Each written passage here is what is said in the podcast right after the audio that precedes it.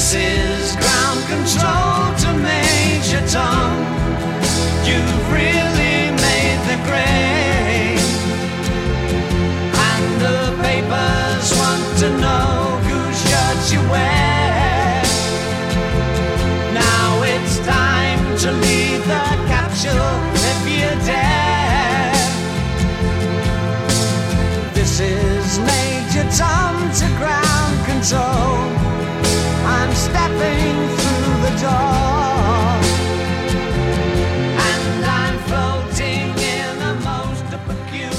Hello, and welcome back to the Rewind. I'm Josh, and this is a podcast where I watch a bunch of movies and talk about them with my friends. Today's episode is about Pixar's Lightyear. Joining us today, I hope he eats his sandwiches with the bread on the outside. It's Pixar correspondent Joe Morgan. Joe, what's going on? Uh, you know, you know, Josh, I, I am pledging allegiance to to Socks the cat and not much else these days. So Um, I have a couple. I mean, Socks is great, but actually, I, I, I now, now, like, I have something in my head from another podcast I was listening to about the movie about a point about Socks that is now going to bother me, and I'm going to have to like put that on you later in the podcast. But we'll get to it. Um, in the in the timeline of this movie, Lightyear, uh, the Buzz Lightyear we meet is a part of Star Command. He is on a mission on another planet. Uh, in, in, and in part due to his mistakes as they're evacuating this planet, which has sentient minds, uh, his entire ship kind of gets stuck on this planet with a really big crew, and they don't really have the right technology to get back to. Uh, I don't know if they even call it Earth, but it's its home. You know, um, as a as as a, you know, so that they're kind of stuck there for a year while they try and harvest the resources of this planet. I think it's called T'Kani Prime or something like that, Joe. Mhm. Um, they try, they try to harvest the resources of T'Kani Prime to figure out how to actually get the tech to get this ship back home. And uh, they work on it for a year. When Buzz finally takes off on a flight, he ends up, you know, it's he, he has to. He's planning on doing some an elaborate maneuver around the sun to slingshot him in the hyperspeed to get where he needs to go, but it, it doesn't work. It all, all of, in all four minutes he it fails and is back on the uh, T'Kani Prime, and he realizes pretty quickly, oh wait, I, there's a a whole time dilation sensation. Uh, four years have already passed and what felt like four minutes for me. And he decides he's going to take it upon himself to keep missing out on all the time that's elapsing while he does these trips. And soon enough, when he comes back decades later, he's his, his old friend, uh, Alicia Hawthorne, who was uh, voiced by Uzo Aduba. She has moved on, though she's kind of left a family behind and she's passed away. And the, the powers that be now want to stop his mission. So he decides and he decides to take matters into his own hands.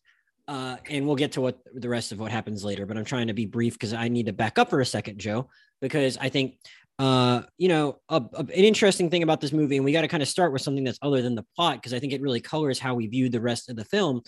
I'll, and I'll even back up to December 2020, uh, where uh, I think this movie, like I read about it a little bit today, Joe. I guess it had been in production since like 2016 or 2017, but like they really kept it on the DL, even by Pixar Mhm. standards, I think, up until that point. Because you know we heard about you know Toy Story three and four and stuff for like years, or Incredibles two for years, or whatever, before they happened. And I don't really think you or I knew anything about this, and it's even more surprising you didn't, given that you were living in LA, working in animation at the time for um, partially for Disney owned companies, and you didn't even really know anything about it.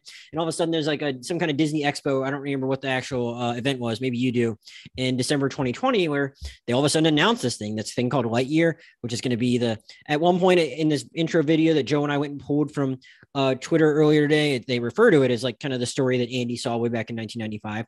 But what stuck with me even more, Joe, that I told you and I think stuck with some other people was that Chris Evans, they announced in this opening video that like, you know, Chris Evans is going to be voicing this version of Buzz Lightyear, who is going to be the Buzz Lightyear from the movie that inspired Andy so much. Chris Evans had to add on to that at the time and tweeted, uh, this isn't exactly what you guys understand. This is not the Buzz from Toy Story.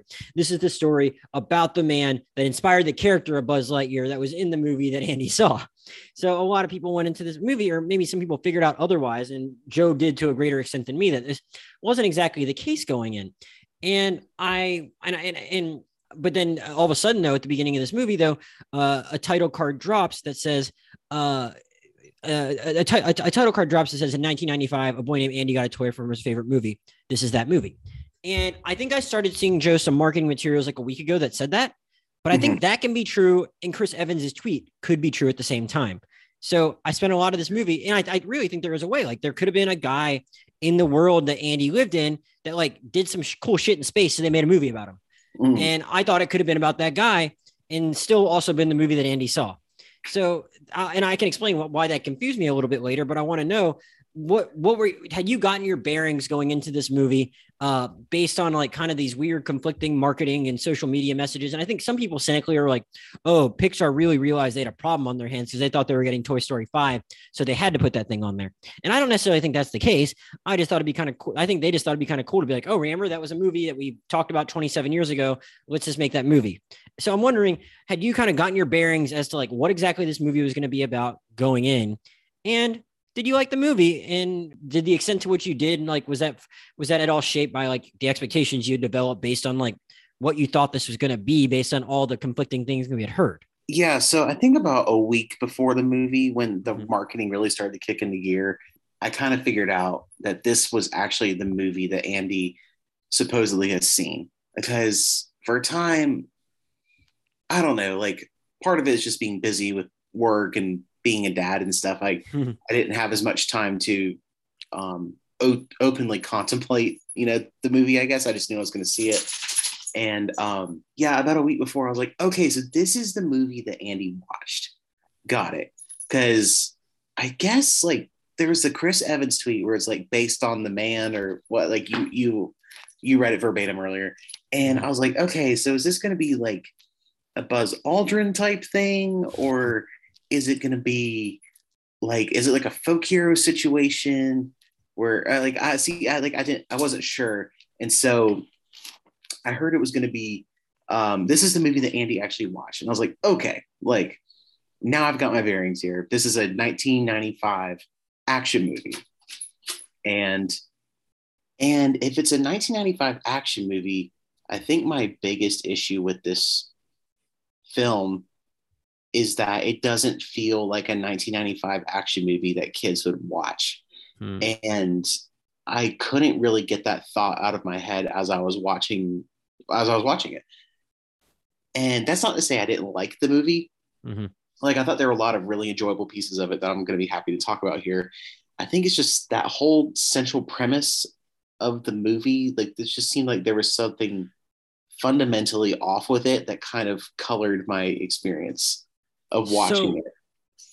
Okay, so I honestly, I'm I don't know. I haven't talked to you in depth about it yet. You don't give star ratings on Letterboxd, so I so you logged it. I don't exactly know how high you are in it, but I know I, I think I think it's possible to say you like the movie, but still kind of have those other criticisms. But like, and I've listened to a couple other podcasts today about it, where I think some people really got in the weeds about what it meant to be a 1995 movie. Did it feel like a movie that was made in the 90s? Uh, like like you said, something kids would go to see then, and uh, I don't even. Someone even said shouldn't have said shouldn't the credits have not credited Angus Angus MacLane then, or shouldn't have like ac- actually been to someone else then because so, he didn't direct that movie. um, So some people really went down that rabbit hole, and that really didn't bother me so much. Mhm. Um, I would say the thing that kind of got me a little bit was, uh, and I kind of zoomed through it when I gave the plot description, but but a big part of that plot when Buzz is like, um, missing the events of what's going on in T'Kani Prime because of time dilation, he's basically missing the uh the this movie's version of the Toy Story 2 Emily sequence or the te- the first 10 minutes of Up. That's the emotional wallop. The movie kind of peaks emotionally with the uh the Hawthorne story that's going Mhm. on while he's gone. And uh but but like I just found that so powerful and I thought this movie was going to be bigger. Um and I came in with incredibly high expectations. I mean, I kind of had seen some of the reviews were a little more tempered, but I was kind of getting where you were on that beforehand where it's like, look, these are probably the people that were just cynical that didn't think this movie should happen in the first place. And I Mhm. thought I was like oh, coming in in a more smartly open-minded than those people because I remember Toy Story 4. I remember people saying like, why would they do this? Toy Story 3 is so great. And then Toy Story 4 is great. And I'm like, all right, if Toy Story 4 is great and they know they like ended that on something good, while this isn't a continuation of that saga, it's still going to be associated with that brand. And what I've been telling Joe for a year and a half now is like, why would they go back to this brand unless they had a kick-ass amazing idea for a movie? Like this, this sound, something that sounds so ridiculous on paper has to be awesome for them to like go back and do this. So I Mhm. came in with high expectations, and I see those first ten minutes again. Also thinking that um, this is a story about the dude. I still thought it was about the dude, but also the movie that Andy saw. I thought about the dude from Andy's World that was a space hero, and they made a movie about him. So I first of all, I see these first 10 minutes. I'm like, wow, they're burning through a lot of plot. It seems like they're going for something huge here. If they're burning through all of this, because in the back of my mind, I think this dude's making it back to Earth because Yeah. they had to make a movie about him. So Right. that is the thing that I had stuck in my head. I was like, again, like maybe that's my fault for not. I don't want to say it. Actually, no, it's not my fault. It's their fault for like letting Chris Evans tweet that shit out. uh, but I, I just in my head, I'm like, wow, this is gonna probably span galaxies, go, go lots of places because this guy has to make it back to Earth so they can make a freaking movie about him and he can be a hero. So I have that in my head the whole time, and I think that this world is just going to be really big. They've they're he's slingshotting around the sun. They've burned through decades of time and so much powerful story. I'm like, they must really have a lot to go off of here. And I think that kind of because I had that expectation of like this movie was going to go to some faraway places because he had to get back to a faraway place that he was ultimately going to get back to. And it's a kids movie. There's a happy ending, and I know that there's gonna this guy's gonna accomplish his thing because of what I was told by Chris Evans. So I thought this movie was just going to go to so many other places, and it felt very small Mhm. because of that, as far as the scope. And there's nothing inherently wrong about something like that. You could have a lean action movie that's smaller in scope, but I felt Mhm. like I was like I came in with such different expectations for what I was going to get based on those other things that I felt a little let down because they didn't go to a ton of different locations and it felt a little repetitive throughout because it just been like oh, it was ultimately like these people are just going to keep failing until they realize it's okay to fail. And I Mhm. like there's other things I liked within it too that I'm happy to talk about.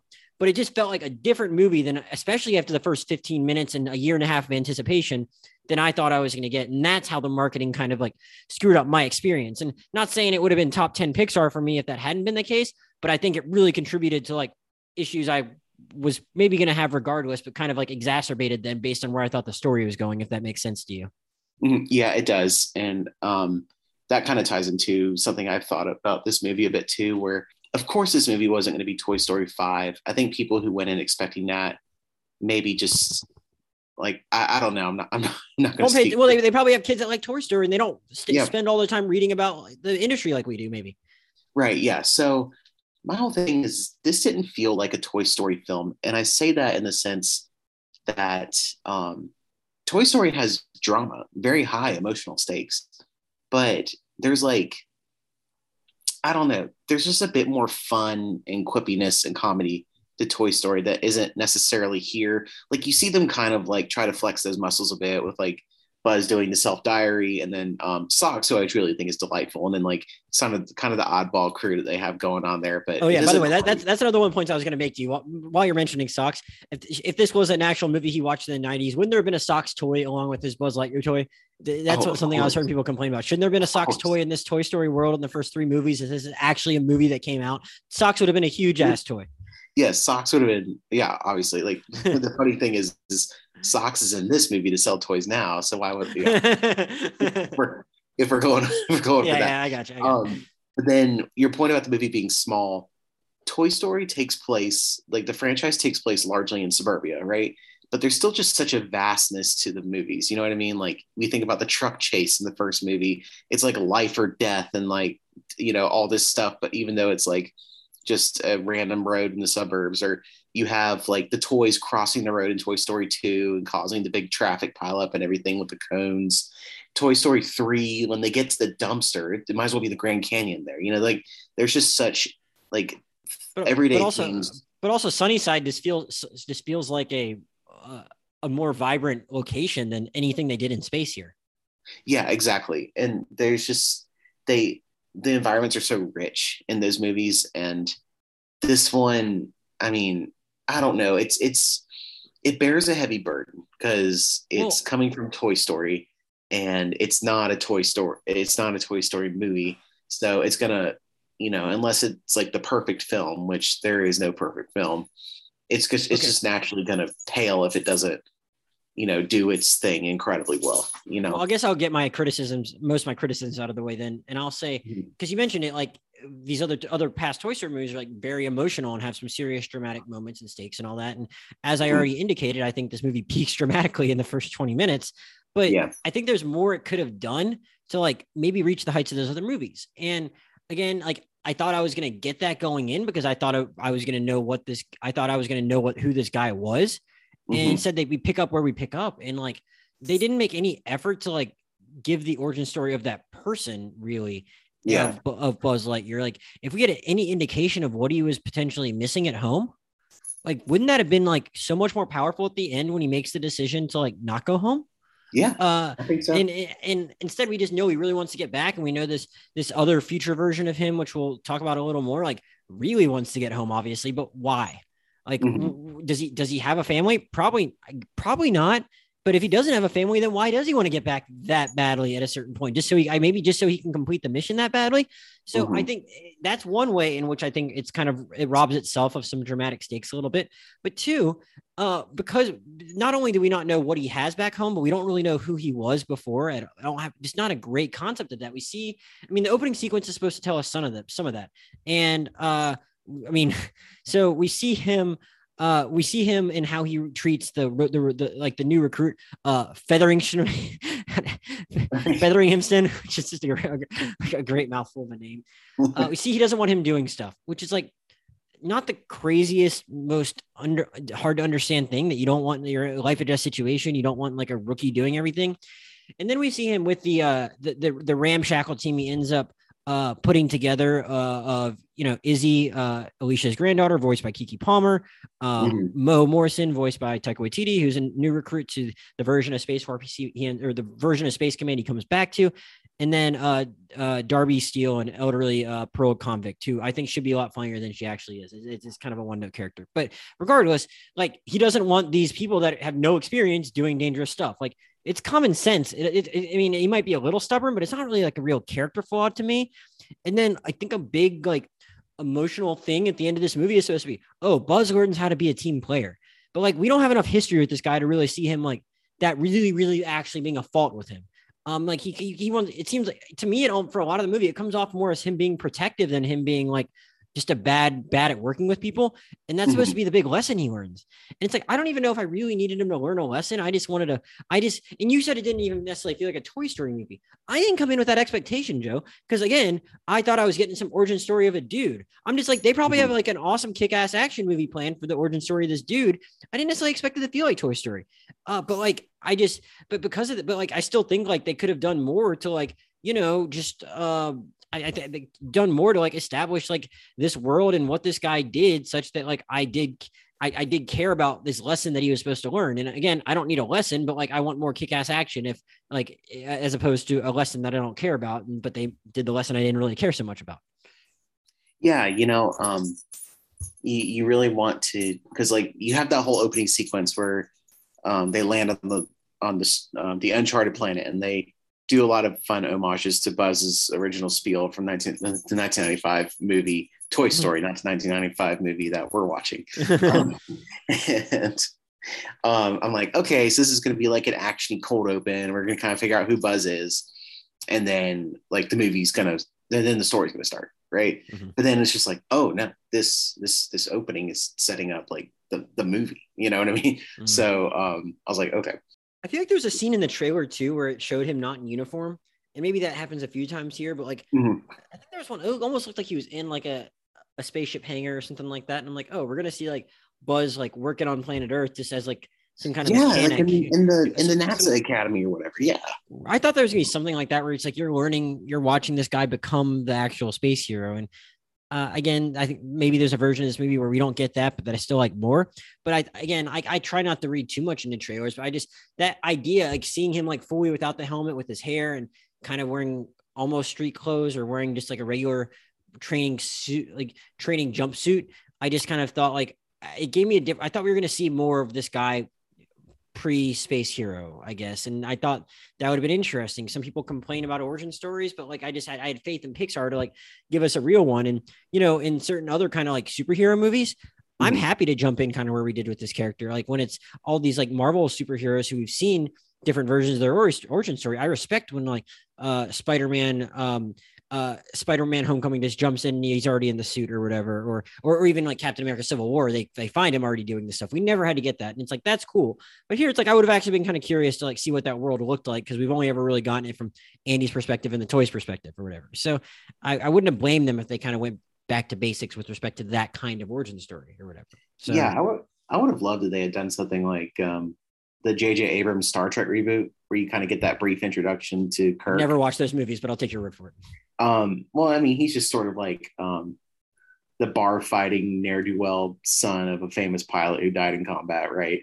Hmm. And then, you know, he rides his motorbike around his small town, but he always dreams of the space life. Like, you know, it doesn't have to be something exactly like that, but I don't know. You know what I mean? Like, that's sort of the kind of thing I thought that they might shoot for and that might play well um, for that audience and things like that. But um, yeah, no, we didn't, we didn't get that here. No. I guess, No, I guess no. that's, on me for um, putting expectations on something. but So what did you think about Yeah. before we even get to like all the conflict and the stuff with Zurg and all that? What did you think? What did you actually? I mean, again, I, we've explained what we would have liked to have seen from his backstory, but what did you actually feel about like, this version of Buzz? Like, was it dis? I mean, I, I, I didn't. Some people were like this. I, I don't think either of us were that beaten up about Tim Allen not being a part of this movie. But how did you ultimately feel about like this? What, at least this depiction of the character that we were given um and him how they depicted him as a person irrespective of like the backstory we wanted that we didn't get it was surreal just watching it. Um, Mhm. Mainly because the Tim Allen performance is so ingrained. And I'm not saying they should have cast Tim Allen in this. I thought it was smart that they actually, because seeing how they differentiated it and wanted to be a different thing, I thought it was smart. They, you know, but also if you think of the 90s movie of it too much it's like so they had this one guy who's a, in theory a voice actor in this world and then they just like did it or no i guess this is actually supposed to be a live action movie in theory within andy's world mhm. but they just didn't hire that guy to voice the toy yeah, you know, it's like the whole thing where uh, where Tom Hanks voices Woody in the movies, but his brother Jim Hanks voices all the Woody video games and toys and stuff. Um, um, yeah, but my larger point, no, I thought Chris Evans did a nice job with it. You know, he kind of, I mean, he's been obviously through that through the Marvel machine, which has really just become like the action comedy franchise of our era, the MCU, I guess, right? Like maybe correct me if I'm wrong if I no, but yeah, you yeah. know, he kind of knows how to do that whole thing. And I thought he did it nicely. There were a couple times where I was like, hey, is that Steve Rogers? But I mean, you know, other than that, like I thought it was fine. Like, yeah, this characterization of Buzz, like, yeah, you know, he's like just kind of a hotshot kind of guy. And um, yeah, I, like I thought it worked. I didn't have any issues. it was surreal. It, was surreal that. to me. It was surreal to me in so much as like he was so different from the Buzz I've just watched because I rewatched all four Toy Story movies like in the last two months. So it was very surreal that it's like you know that that Buzz is just like kind of a, a kind of a bit of adult uh and just not super smart because he thinks he's a spaceman when he's not for so much of the movies. And even even after he eventually figures it out he's just not as smart. I i, I got a kick out of like him like even though he's come to accept he's a toy by the time we get to toy story 4 it's funny how he just like stumbles into everything he does when he goes out on his own to like go and find woody. And he just like accidentally sees like accidentally sees him walking into the antique store and he just like he does everything by accident. Like he's not really that smart even at that point. and here this guy's actually and supposed to be smart because he actually is a space uh, a, a- a space hero or whatever. But the, the thing was like i don't know if they and i don't blame chris evans for this. It was fine. The voice not having the voice wasn't disorienting to me even if it is funny to think about them like switching the voice of the toy after it Mhm. was after having a successful movie. But I was like, I, I kind of wanted to get more personality out of him. I thought it was funny when he like complained about autopilot. I laughed about that. oh yeah. Um, Mhm. that that that joke didn't get too that never really got old for me. So I like that, but I I I guess I liked his relationship with Alicia, and I don't think he really bounces off of any of the other characters like he does, even in the brief time we see with her. Mhm. Uh, he's just kind of like you know uh, allowing them to be along for the ride, and uh, I guess the sandwich scene is kind of funny or whatever. Uh, but like I didn't really like I it just didn't do it never like really felt like I was getting much personality. Whereas like you know Buzz in the Toy Story movies just keeps on giving with the comedy, and not that he needed to be that funny. Again, I wasn't necessarily expecting a traditional Toy Story movie. I just I even thought he had more just I just thought he had more color to him in the in that first opening sequence when he was uh the, the writing between him and Alicia to me was just better and showed more to him than anything with those characters the rest of the movie. It's funny, I think uh Pixar I think handled that version of having a uh, uh LGBTQ character in it pretty well. I did, did it pretty matter of factly and I mean, I think some people would have liked and I think some people like one, at least one review I wrote was like, yeah, it's commendable that they handled it matter of factly, but that they marginalized that character so much made it feel like more like checking a box, even if that's not what they were doing. And Mhm. my thing was like, I don't even think necessarily thought they were checking a diversity box, but it's just like I feel like they. w- I wish they would have seen what they had there, and maybe just spent like even ten more minutes in that part of the movie, and like ten less minutes just like in everything else where it just it, it got to feel a little repetitive during the movie when they just like they kept failing to do what they needed to do with the ship as a group and Mo just keeps doing something stupidly clumsy to like screw them up or the, the all of them do one thing. Like there is definitely room to live in the first 60 years of that. I guess maybe it's they're good at packing that emotional punch in five minutes. We've already talked about that plenty about how Pixar can do that. So maybe they didn't want to like sit in it too much because they thought it would have like you know, diluted the emotional potency of that sequence. But I could have just used more with him and Alicia because I just I, I, I thought she brought out more in that character than he really did for most of the rest of the movie, and that was kind of my issue with him. And that like I just I wanted to see more to that to his personality, and I don't think they did it. The writers did it a ton of favors the rest of the movie. Yeah, you make a good point. I would like to see the Buzz and Alicia movie. I think that would have been fun. Just kind of watch them planet hop and do their Space Ranger thing with the rookie, whose name I'm not going to try to pronounce. Quick side note. I thought rookie. you were going to already have that down, Pat, but okay. uh, quick side note on the rookie, uh, voiced by Bill Hader, who's quickly becoming the new John, the new John Ratzenberger for Pixar movies. It seems. Um, he, I think he provided some of the effects or whatever for BB-8 um, mm-hmm. in Star Wars. Uh, wait, what else has Bill Hader done with uh, Pixar? So um, he, oh, he was an Inside Out yeah, yeah. Yeah, he was in Inside Out, but he has he has like a cameo in Monsters University and and Finding Dory, and then he's also the uh, the Carney dude in Toy Story Four. You know the the guy the guy who finds Buzz outside uh, the uh, porta potty. Um, How about Laney's carved out for himself? I think it was funny when, when we did the first the first year of the of the pandemic when we rewatched the Toy Story movies I hadn't seen or the Pixar movies I hadn't seen uh, John Ratzenberger made it into my most watched actors on Letterboxd, and just just because of that. And I think I've seen enough. I watched enough other movies by then since I, I don't I don't think he's there anymore. But now Bill Hader is gonna like get up there for like half of the movies being stuff he's in, like his face isn't in, or that I'm only that or that like uh or that like he's only in for like small parts or whatever. but uh but but yeah good good good for him for like you know being able to like keep having stay having a job uh so mm-hmm. Did he make it on? Let me look at my pull by Letterboxd. Oh no, he's not on there yet. But there's I still have I still have to log this one. So who, who knows? He might he he might bump John C. Reilly off this list. We'll see. um, but uh, but yeah. So I, I mean, that, that, that I did not. I I I think I'd seen somewhere Bill Hader was in it, but I'd, but you, you just kind of like taught me that uh, taught me that as a new thing because I, I, I didn't really realize that before. I I don't I, don't, I I'll, I'll just say like I don't the, the I it's not even like a novel thing to say, but I think Socks was the best part of the movie.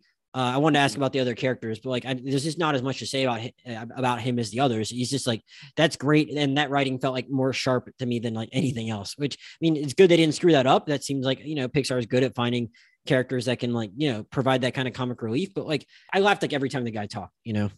Same, yeah. Socks, Socks was very funny. Socks was very enjoyable. Um, my laugh out loud moments were uh, the product of Socks and Socks's uh, future missing eye counterpart um, from the alternate timeline Socks. So, uh, uh, voiced by voiced by uh, Peter Sohn, who wrote The Good Dinosaur and is a longtime Pixar contributor, correct? Um, yeah, directed and, the directed The Good Dinosaur too. Or did I did I what did I say? Oh, he, he, he wrote, but yeah, he, he directed. Oh no, I knew he directed. I, I, I couldn't remember what I said. Yeah, so he mm-hmm. directed and uh, had a writing credit on Good Dinosaur. Um, and uh, and just has been working in Pixar in various capacities, like basically since almost since the early 2000s. Um, mm-hmm. and apparently was an animator on Iron Giant, which is first credit, at least as on Wikipedia. Um, so guy, guy's been around for a while. It's kind of funny. I, I, don't know if he's like actually provided voice work and other stuff. Uh, but you know, I thought it was like, I thought it was pretty incredible. Looks like he has some additional voices, uh, credits on Cars 3 and voiced someone in Luca, though I don't remember that character's name. um, but or that that that specific character. But yeah, so just like hilarious, very very sharp writing for that guy. I uh I really appreciate it, but like I just don't know if there's much else to say. It seems like it's kind of like the unanimous. I've seen people really criticize this movie that like all thought he was good. Like no one has like a bad thing to say about that character, and they it was very very sharp though. It was funny. I guess you picked up that like you started having some questions about all the the the timeline. Actually, what what where where is this movie set? What what is it? Once you saw the the, the talking ro- robotic cat in the trailer, because it's like and I for me, it never even registered that maybe that technology would not have existed when uh, in 1995 when Andy was a kid, or when this, in theory, this guy that inspired the world without a movie made about him. Like, I just kind of like accepted, oh yeah, there might be some crazy space technology, even though like Andy's technology just kind of looks like whatever it is, whatever year the particular movie is set in. And so that never even registered with me. I was like, yeah, sure, there could be a cat like that in that time. Who knows? um, um, what did you think of the rest of uh, Buzz's um, uh, thrown together team? Uh, like, did did any of those characters particularly uh, do a lot for you? Um, I thought they were all, you know, I thought they were enjoyable, enjoyable group. Obviously, talented people behind them. You know, it's it's like a pretty good cast with Keke Palmer and Taika Waititi, and um, there's just um, I don't know. It's just it's tough. Like Pixar's had so many great ensemble casts, especially that Toy Story cast. Like it's really hard to like, you know, make your mark as like a comedic Pixar ensemble. I feel like so. Yeah, there there was. I I don't I don't think they were bad. It's just they weren't they weren't really registering for me at the same level as Sox was, or as I would have necessarily hoped. So yeah, you know, Taika Waititi. I should. I, I don't think. I, I, think I knew he was voicing in it, and I didn't put two and two together until after the movie. But you know, it, it, he's so funny in Thor Ragnarok as Korg, mm-hmm. and I, I, I, so I know he has it in him to like be really funny. And there were a couple moments where I laughed at uh, Mo being very ineffectual and just not that good at what he was doing. But you know, it got a little old, and I don't think they gave him as much to do as they could have. Like he's really good if you give him funny material. Like he he is basically for me, I think he was he was basically he was basically the Sox of Thor Ragnarok. Though there are a lot of other funny moments in Thor Ragnarok. He's just so funny in that, and mm-hmm. like he just never quite got there for me in this. And again, like it literally felt like they just wrote the same uh, joke for uh, Steel over and over again about when I was in prison. My parole officer going to say this when I was in prison. It's like I think they could have found a little more to do with that movie, and a movie that's like, I mean, it's a little longer than your average Toy Story movie, I think, and it's like I think they could have had room to give that character a little more color. Um, yeah. And and just just do more with her than they did, and they, it literally was a pretty one note thing. Um, as far as Keke Palmer's Izzy, I'm big month, big big couple months for her. She's going to be in the Jordan Peele's Nope. Mm-hmm. She, I, I, I generally enjoy her when she shows up in things, and she was she was good. I, I don't, I don't. Maybe there's only so much you can necessarily do with a character like that, who's a little more of a straight man than some of these supporting ones. Like, I think she did what she was asked to do really fine. There was never a moment where I'm like, I'm not buying this moment because of this voice performance. Right. Um, but again, it's like she was there to like you know eventually win but buzz's trust to do a thing and i guess he kind of like eventually invests in them but there there wasn't a ton of story there necessarily. It's like there's no fault of hers. She like started training like as far as we know like you know within the last year or so. I i, I was a little fuzzy on the timeline. I guess Zurg kind of came down to that planet not that long before buzz got back i guess Mm-hmm. Uh, I, I, I, it was a little like a week. They say, yeah, like right. It's like a week, but the whole place now feels like a uh, like an, an apocalyptic wasteland where there's just all this abandoned stuff. I guess uh, where it looks looks like maybe some people haven't been there in years, uh, but like it's like no, like they just haven't been in that storage shed where the where the other suits are for like a week. It's like okay, so I mean, I don't know, like, but like I, I I'm not hundred percent clear on how long Izzy had been training.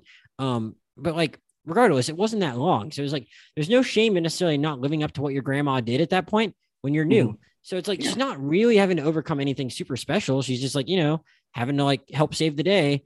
And I, I didn't know there was like a ton of story there to make her super compelling though. You know, I just, I liked her presence. I didn't have anything bad to say about it, but I can't say it like necessarily like move me like you would ideally be moved in a Pixar movie. Yeah. And, and, and also because they didn't give us more of that family, you know, like, like I said mm-hmm. before, you know, if you had given us like 10 to 15 minutes more of like Buzz's uh, little breaks between his trips or something like that, where he was seeing that family at different points. Again, I, am hesitant to criticize that part of the movie too much because it's it really is powerful on its own. But what mm-hmm. if you had seen him a little more um, interacting with them? You see more Buzz, and maybe seen her interacting with her grandma. Maybe mm-hmm. like you, maybe you feel for her more as the movie goes on later, and because you have some sense of the relationship. Yeah, and I will say too, like um, just comedically, like she's a, she's an aspiring space ranger who's afraid of space, and we get that great little space floating sequence where she has to float across the way to help Buzz. But it's just like I feel like they could have had they could have mined more uh, potentially from um, you know very true from someone who aspires to be a great space ranger like her grandmother, but is terrified of actually being in space. I don't know. I think there could have been um, there were there were more opportunities to be had there for sure. So yeah. So we end up like you know the, the, they keep trying to you know uh, at least do something get the ship to where it needs to go. They're, they're trying to help Buzz, and but they keep getting hunned down by Zurg.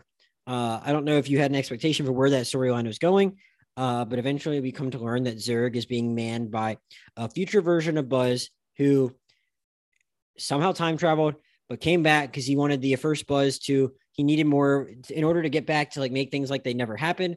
He needed to steal more of the fuel from the first buzz because, you know, he, he didn't really have anything else to like accomplish the rest of his mission with in, with regard to those kind of supplies, which the he knew the current timeline buzz would have concocted. Joe, uh, explain to me how the time travel works in this movie, and then for ten bonus points, explain to me all of Avengers Endgame while you're at it.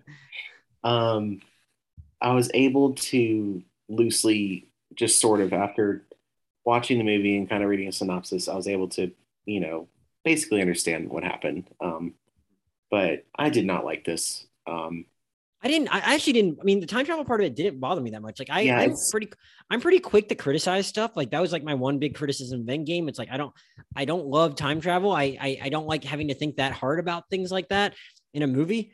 It didn't really bother me here. I just kind of assumed like, oh, they had the time dilation thing. Like he somehow like ended up in the future, but he figured out how to come back. Like they didn't like dwell on it, trying to explain it too much, such that I started trying to think about the stuff that they were saying as an explanation.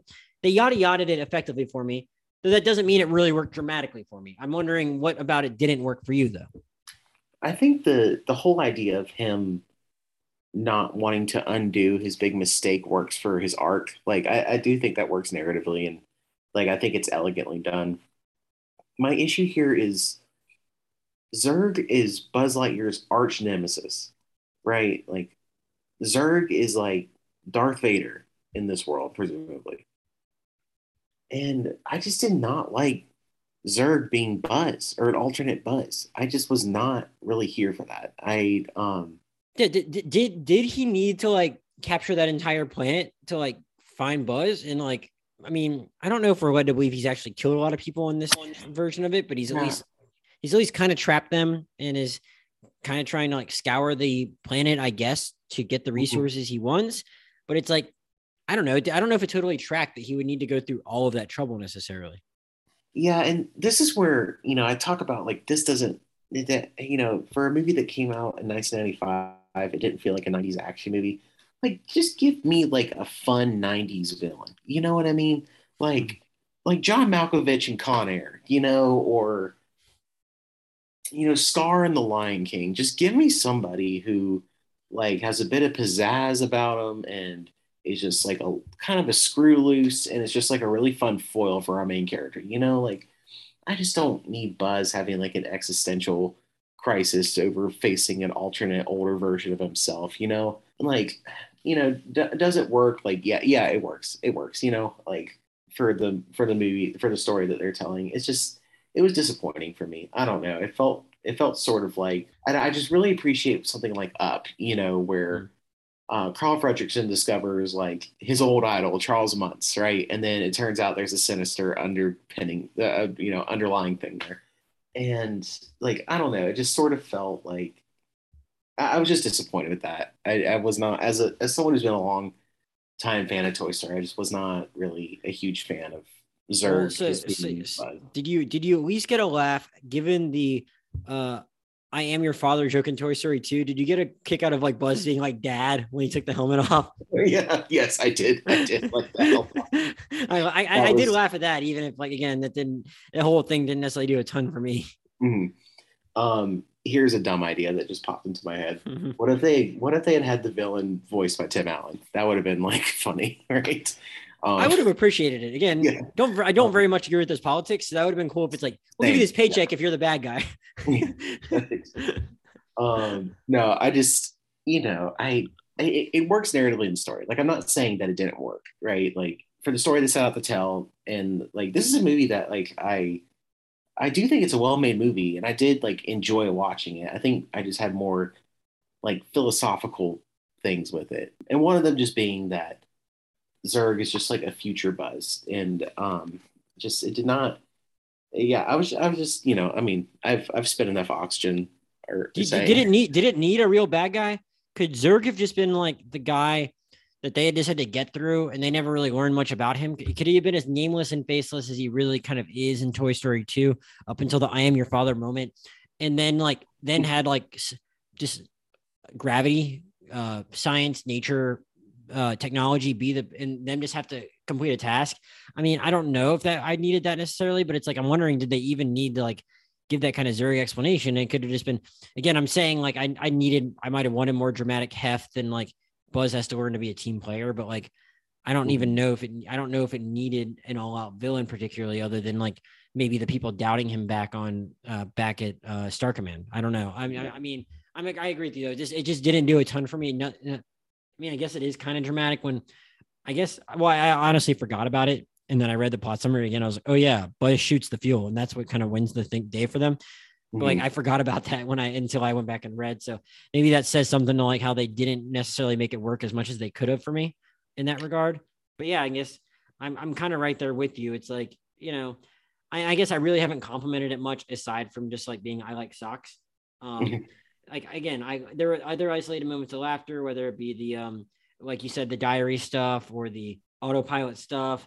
And I those first 10 minutes. So and but like nothing around the rest of it was bad per se, is what I'll say, or anything. It was fine. It was enjoyable enough to watch. I, I didn't necessarily feel like I get me out of here or anything like that. I just came in with such high expectations, pretty convinced that like they were gonna knock it out of the park. And I mean, they, for me, they hit like a they they they they, they did definitely didn't hit a home run or, or a, triple. Maybe they got close to a double, and like you know, that's okay. But it just I I I feel like I've been too negative. I'm just saying like you know, there's a baseline competence with Pixar. You know, like there's I I I kind of learned when I went back and watched all the other Pixar movies. Like I didn't even hate Cars two or three. I think I'm pretty sure we went back and watched it. I might have said like, Mhm. yeah, these aren't like great, but I think I'm pretty I'm pretty confident you can go back and listen to this podcast and be like I and here or actually we just did them all in one podcast I think. But like I'm pretty sure I didn't say any of them were bad. You know, like I found stuff to enjoy at all of them, and I guess I do that here. It's just like I just thought I, I for for a minute there I thought maybe this was gonna be like on the level of the other Toy Story movies for me, and it's just it's just not that. But that doesn't mean it's bad,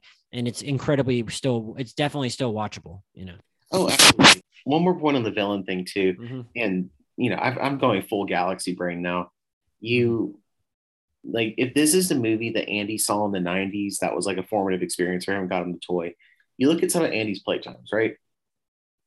Andy's great villains are evil Doctor Porkchop and One Eyed Bart, who are just like, you know, hysterical kind of cartoony villains types, right?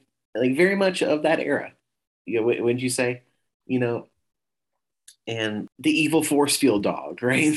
It's just like I'm like, ah, you know, just I don't know, existential alternate timeline, old Buzz being Zurg. Yeah, just um, I'm sorry. Like I don't mean to harp on it too much. It's just I think it was just when I when they after the dad joke, which you know I laughed at, and then you discover it's him. I'm just like, oh, oh okay. so anyway, enough on that Yeah. for me. No, I I I- I got you. I mean, like it's just uh, I don't know. They, they they they I mean, I feel like Pixar has the creative capacity and imagination to create even just create a whole new wholly new villain for this if they wanted to. Um, instead they, they just you know they, they went with the weird uh time travel thing, and I, I just don't. I, again, I yeah, I, I just don't totally think it lands. Um, but you know, uh, we, we got what we got. Uh, I again, it's not, I think I think I think we'll be putting this out after the second weekend that it uh, it was out there. So um, I'm sure most people that will have seen it by then. But you know, I mean, if I think it's still, I think it's still definitely worth like recommending to people to go watch it, and they don't need our recommendation or anything like that. But I'm just trying to, um, you know, make it clear that like I we're not even if we came off as a little disappointed. I think we both say like still go see the movie. I think kids are gonna find stuff to appreciate from it. Heard a couple things also about people thinking like maybe it wasn't as aimed to kids as it could have been, or it was still scary at points. And to that, I say like there's like nothing as scary in this as there is like in like being in Sid's room in the first Toy Story, at least in my opinion. Oh you know, yeah. Oh my gosh. um, Yeah. it's it's definitely not scary. I think kids will find uh stuff to take from it. You know, so but yeah, it's no um, scarier than any non Doctor Strange to Marvel movie. You know what I mean? Like, mhm. um, you know, if you if you take your kids to Marvel and you're kind of on the fence about this one, like, yeah, just then go see it. You know, it's it's fun. It's got a lot of things to like about it, and Mhm. um, you know, you'll be like the your your kid may be like the one child in my screening who kept yelling Buzz Lightyear every time um, Buzz appeared on screen. So All right, uh, Joe. Anything else you've been watching recently you want to recommend to people while you're here? Um, I'm going back through Mission Impossible Impossible movies right now, and um, because I've, I've only okay, weird story time. The only Mission Impossible movies I had seen before this year were Mission Impossible 3 and Mission Impossible 4. Just just Sounds like of- someone didn't go through the MoviePass wars of 2018 where it went out on us on the weekend of Fallout came out. it's always just been a blind spot for me. And then, um, you know, I was kind of doing a Tom Cruise rewatch before Maverick, and then um, I was just like, you know what? Like, I'm finally gonna, you know, take the plunge, especially with the new one um, coming out next year. I was like, I'm gonna get up to speed on these, and so far, yeah, um, you know. But anyway, MI3 was the one I watched today, and like just peak Philip Seymour. Well, not peak, but you know, Philip Seymour Hoffman is incredible, and may he rest in peace. Yeah, And, the, the, the, the, just the awesome. countdown scene pretty great. He's I mean there aren't a ton of like pure villain performances. He's had some douchey performances, so it's it's kind of cool to just know he could like you know he, he could go there if he needed to, you know. Mhm. So Yeah. uh, strong agree. We got we got a year. If my work slows down, I, I might consider doing a rewatch project on those. Though it's like I wonder if there's like diminishing returns because like the the plot of those movies is kind of gibberish. Um, Yeah. you know, for the most part. So it's like, is it really going to help me that much to go back and rewatch any of them? I don't know. It could be, but it might still be fun if I have the time. But I kind of actually had those movies in mind when thinking and writing and taking notes and preparing to talk about Lightyear. In so much as it's like, I don't even like. I think there's still ways to like make again like like it goes back to me I guess saying I thought Lightyear felt a little small or just maybe not as like uh create like no there's nothing as inventive as the they, the, the go- keep going back to it Joe there's nothing as inventive this as the toy story the, the Toy Story car chase in this movie mm. and it's like I don't need like I, I did complain a little bit about Buzz, Buzz's personality and how I thought they could have written this version of Buzz to be more personable. I don't need that to think a movie is kick ass. Like if you like complete your Mission Impossible rewatch, you'll see by the time you get to like Rogue Nation and Fallout, Ethan Hunt doesn't have that much personality. He's just a vessel for cool ass action scenes, and it works. Like I don't need Buzz to have a lot of personality, but you got to give me a little more if that's going to be the case. You got to give me one of the at least one or the other, preferably both. Mhm. Um, and they just it, it just it just didn't really do that. Whereas like Mission Impossible, it's like you- I don't even know. I, I wish Tom Cruise would get back to being a real actor, but like if he's gonna do movies where he's really just like trying to kill himself to for entertainment, like just like at least like have really cool action, and they do that well in Mission Impossible.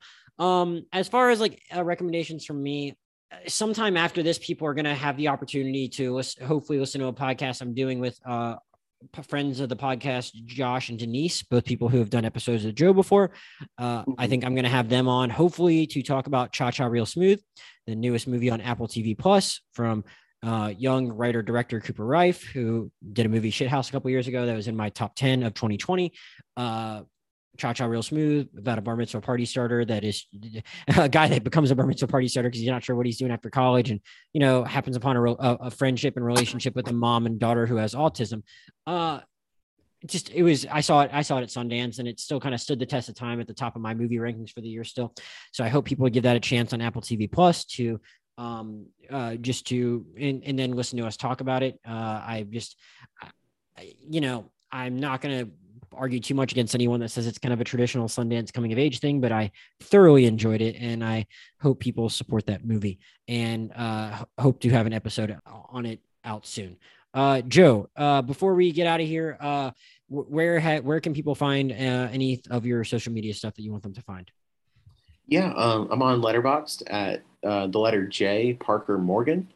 Um, I do not give star reviews because um, Barely even do reviews, which I'm gonna. I can't really give you too much shit about that now because I'm like two months behind on writing reviews because I'm busy at work and you're a you're a dad who already writes for a living. So I, I feel weird. I, I wouldn't want to like complain to tell you to write, but you gotta like you gotta give us something. Give us like a quippy one liner, Joe. I know you have that in you, and it gives people an actual reason to follow you. So you have a follower besides me, okay?